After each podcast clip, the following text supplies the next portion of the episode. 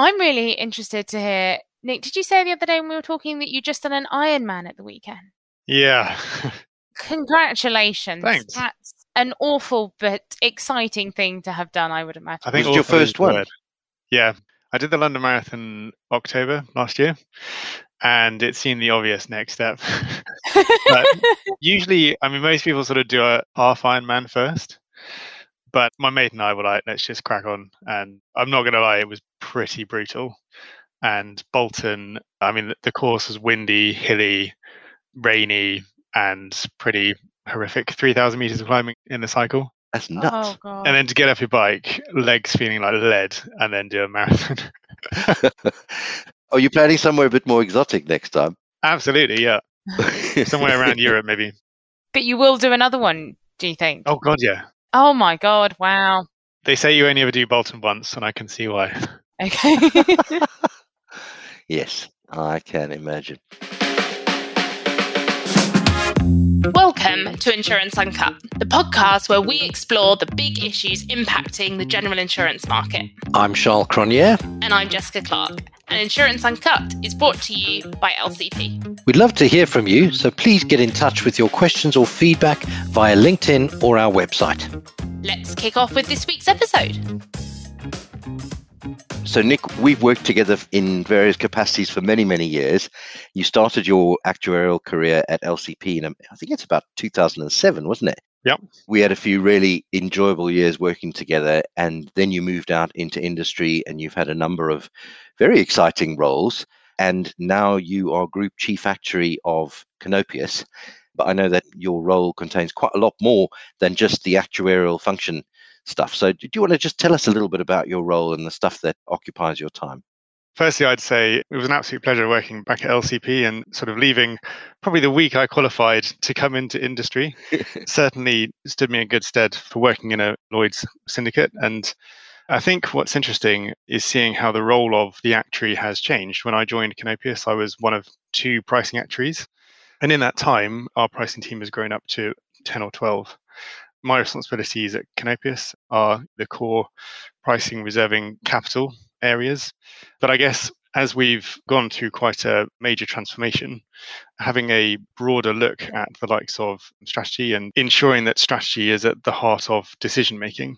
I think what we're seeing across the industry is people being more proactive in the way that they run their business and actually looking at the likes of capital being an input into the business strategy and the business planning process rather than an output. I'm aware that you have been leading a strategic review within Canopius over the last few months. Do you want to just talk about how that project came to be and why it made sense for you as Group Chief Actuary to be the person coordinating and leading that? So we enlisted the help of McKinsey at the back end of last year to, as you say, do a strategic review of the whole business. And that's led by our new CEO that's come in and that was looking across the whole business in terms of the operating model, as well as fundamentally the business strategy and where we were going to become or where we were going to see our sources of distinctiveness. So not only looking at setting out a much clearer three year business plan, looking at the underlying business to be right, and as I say, the capital aspect as well. And then separately to that, looking at a more clearer structure across the business. So delineating London from the group. So now we have a group leadership team and then we have regional excos. And already you can see the sort of change in thinking of group versus business unit. And we've sort of introduced this concept of swim lanes. So everybody's much clearer on their roles. But at the same time, you want to help your mate next to you in their swim lane. Sounds like quite a lot to change in what feels like quite a small period of time. But you're saying it's already feel like it has been embedded and people have adopted into it. Was that because there was already quite a big buy-in for what sounds like quite a big change? Like there was definitely a feel within the business that a change was needed and it's been taken as real positive. Or have you kind of seen any pushback or do you think things might revert to the old ways? I think the key has been to enlist the help and support of a huge number of people in the business. So at the moment, we've got a good two or three hundred people who are responsible or involved in various initiatives across the business. And having that consistency of looking at individual, we call them initiatives, but sort of exercises, I guess, with milestones that range from building out better tools and data systems to exploring new business opportunities and having a consistent format in which you can then prioritize and then put together a three year plan or a plan of some description, having everybody stuck into that, yeah, it's been quite an exciting time. But as you say, a huge amount of change in a very short period of time. And I think for us as a business, it's been great. I think in the past, sometimes we've been guilty of analysis paralysis. And it's been great having a third party holding our feet to the fire and just saying, you've got two weeks to do this analysis, get on with it. And so making sort of quicker decisions, getting a few wrong, is better in aggregate than slightly procrastinating. Okay, so focus on execution. Absolutely, yeah. Something I wanted to go back to was something you mentioned earlier on, which was the areas of differentiation. I guess where are you going to stand out from your competitors? Where are you going to be the insurer of choice? And I do sometimes think when I look at the London market, I sometimes think that there's not enough of that thinking going on, especially in a subscription market where lots of people are writing the same risks.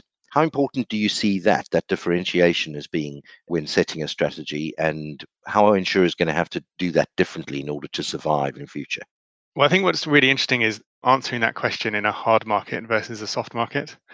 In a soft and softening market, you're almost in sort of defensive mode. You're putting out fires, you can see the results deteriorating and the rate not being there. And so it's almost picking your way through opportunities. And as I say, just being in a sort of slightly defensive mode.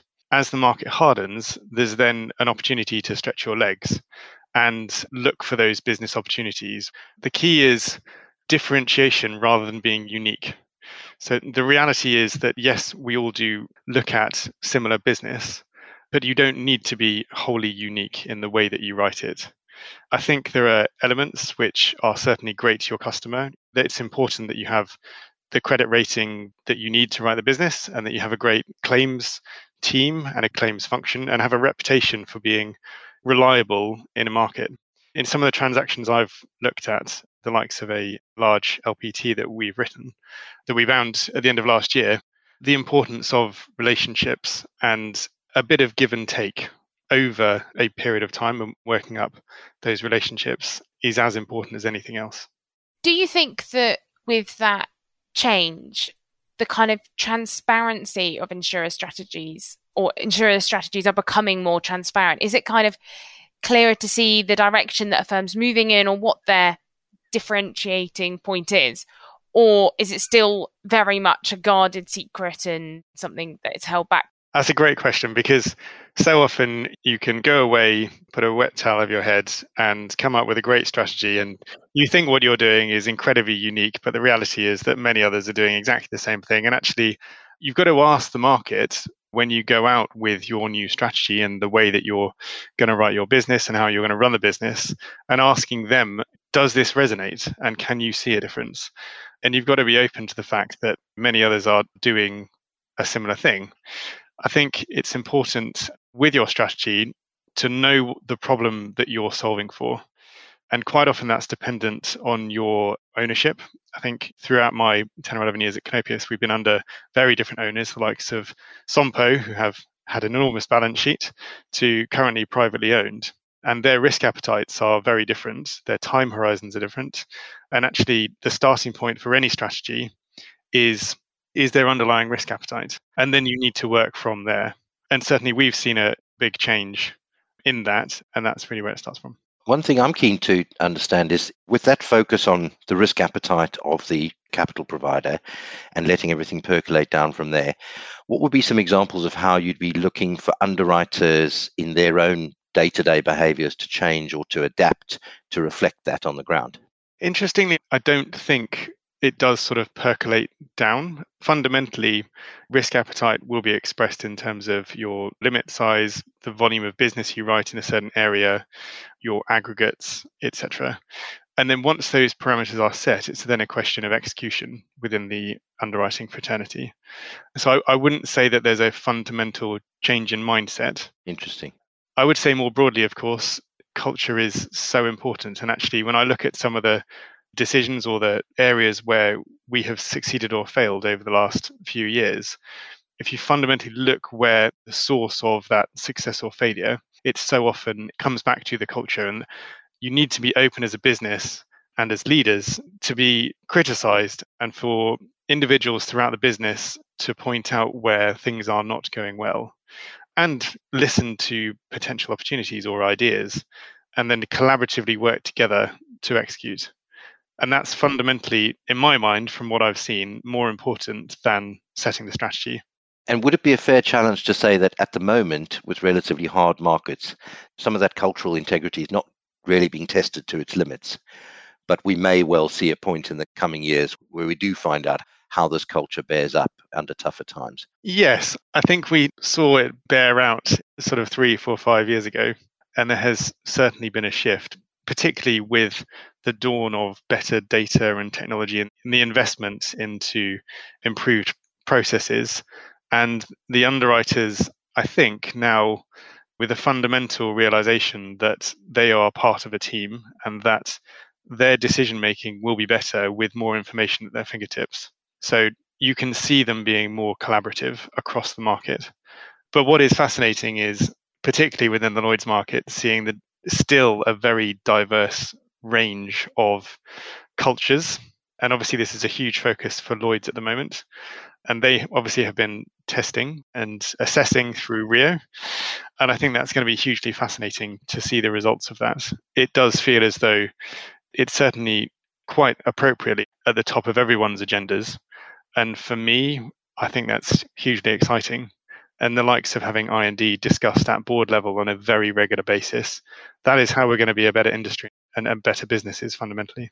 I mean, that's really great to hear that you feel like it is moving in the right direction. A couple of different questions here.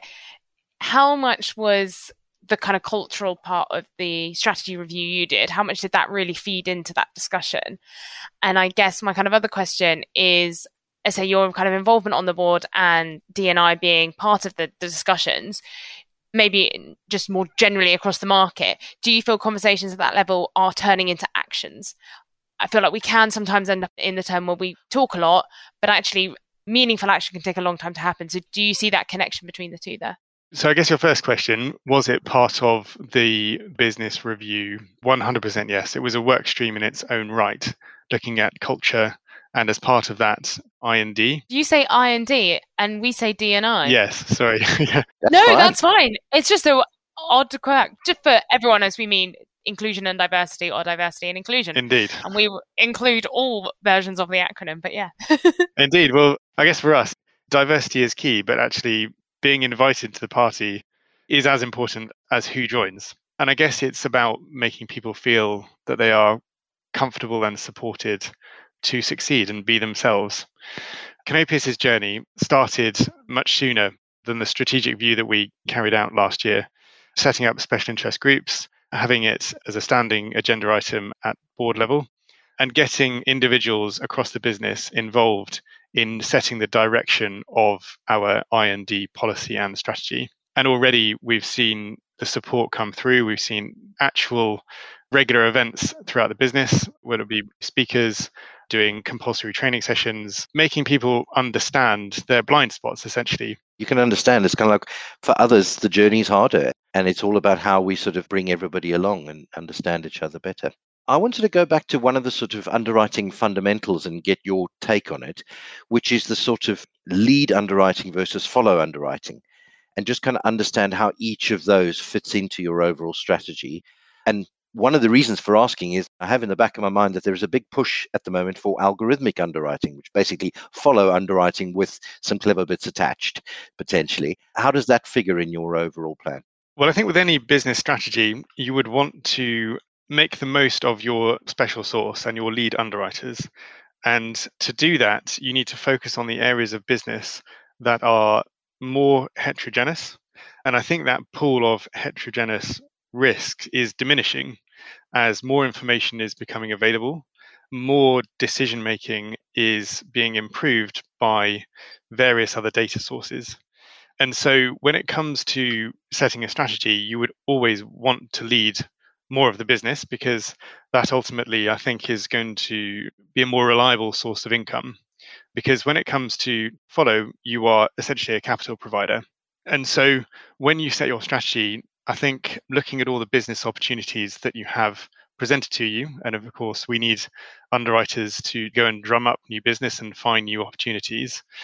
But putting them through a process in which you can assess is it a type of business that you would want to retain? You have the risk appetite and the capital support it. Or is it good business, but you don't have the risk appetite or capital? In which case, can you then find other third party paper, where it be reinsurance, an ILS, a consortia, etc., put it through an MGA, and essentially capitalize on that potential revenue stream by making the most of that sort of special sauce, as we sort of mentioned. I'm going to derail things slightly because as we record this live, Boris Johnson has just announced that he will resign as the UK Prime Minister. No. Yeah, it's happened. So I know, Charles, one of the areas we wanted to discuss with you, Nick, was politics and lots of factors recently has meant there's been a real deglobalization in terms of, especially here in the UK, kind of how we operate. Is that something that you're considering at all as part of your strategy? And also, to some degree, how much does Boris Johnson resigning as Prime Minister impact the decisions you make? What does this actually mean for an insurer practically? So, sorry to derail slightly. No, not at all. No. I would like to come back to the algorithmic underwriting Yes. at some point. Wow. I mean, firstly, wow, big news. it was certainly heading in that direction as of last night, but wow, finally done. Political stability will drive more predictable economic outcomes. And I think the predictability of the economic outlook is what is going to drive specific business decisions.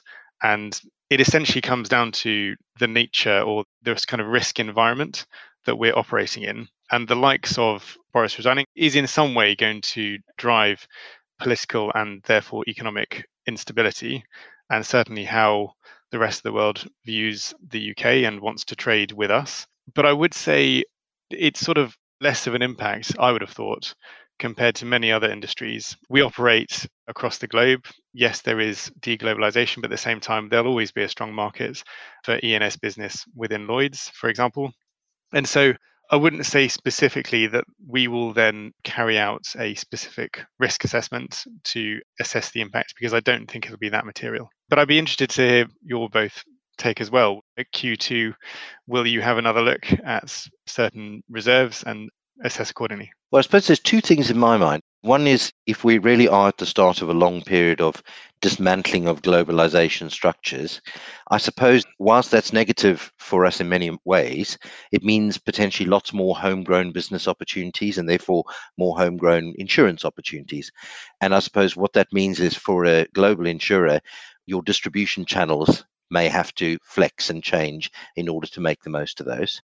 That was the one thing. But I suppose the other thing is inflation, which amazingly, we've talked for half an hour. We haven't even talked about inflation. And again, inflation has been largely driven by this year, has been driven or intensified by political events.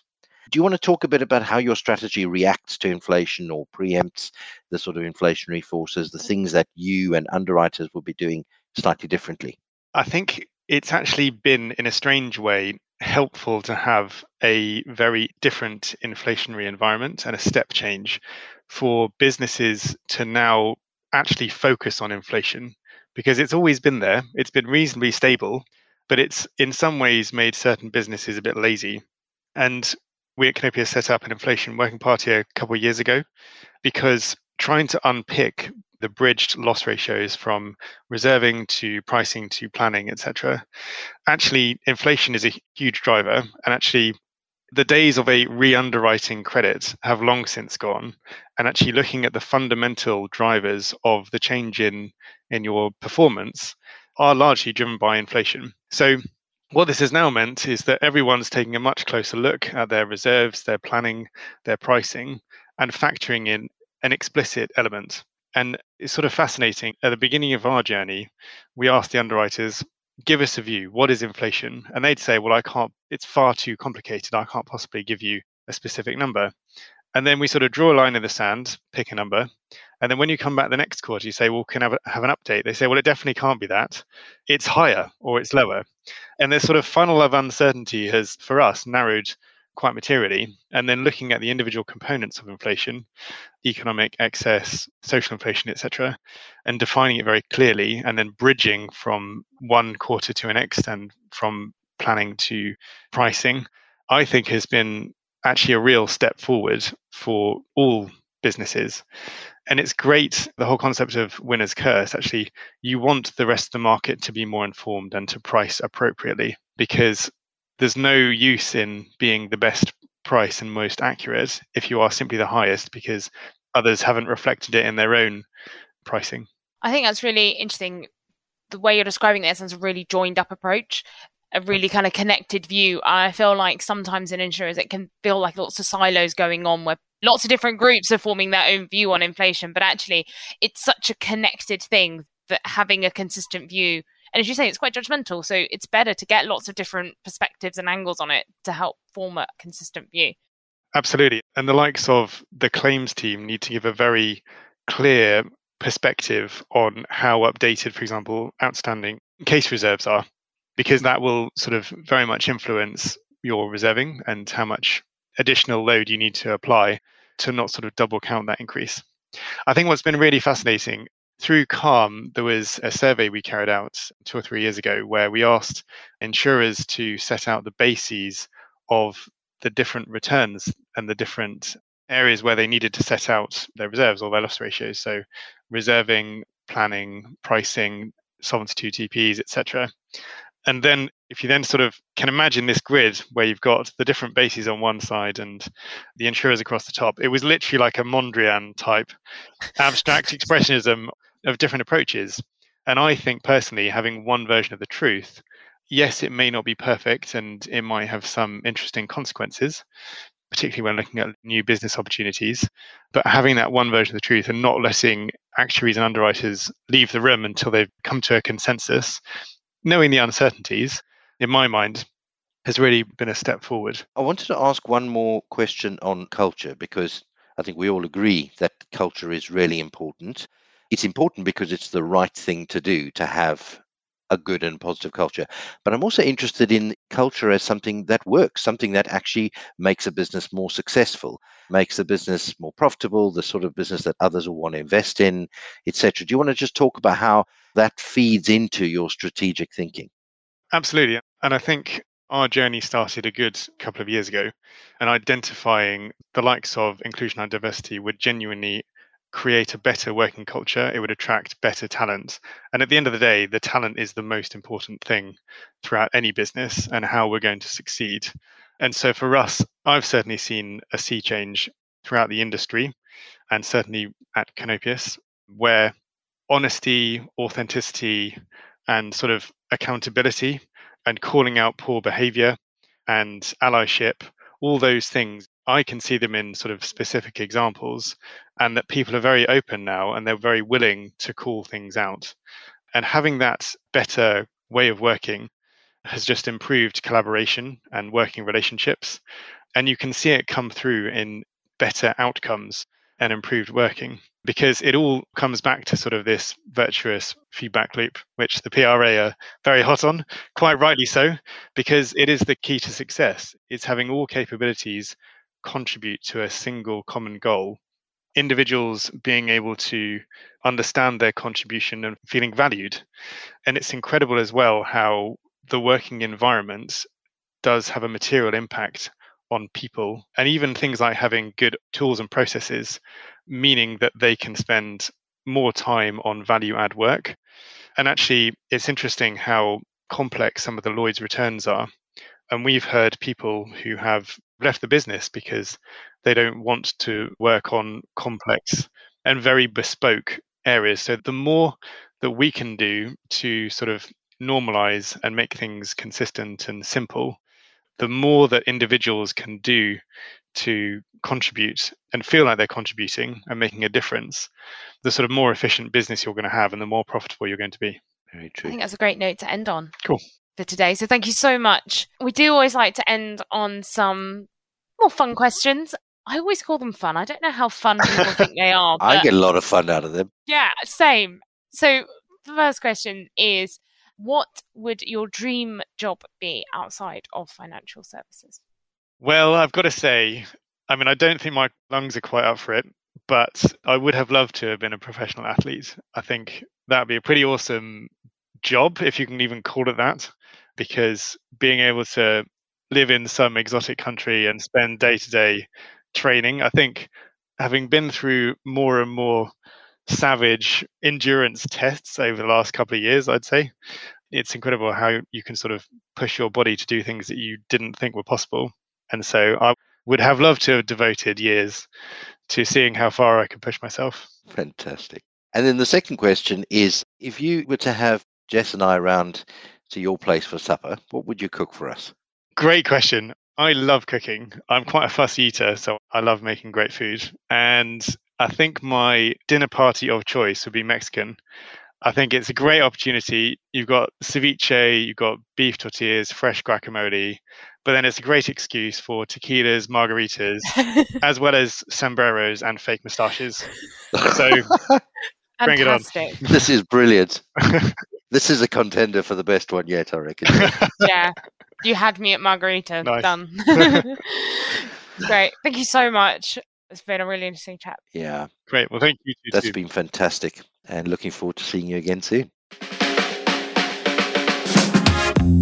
That's all we have time for this week on Insurance Uncut. Please join us in two weeks' time for another episode. This podcast is brought to you by LCP. We'd like to thank Nikki Freegard, Deepika Misra, Megan Frost, and Matthew Passy for helping to produce this episode.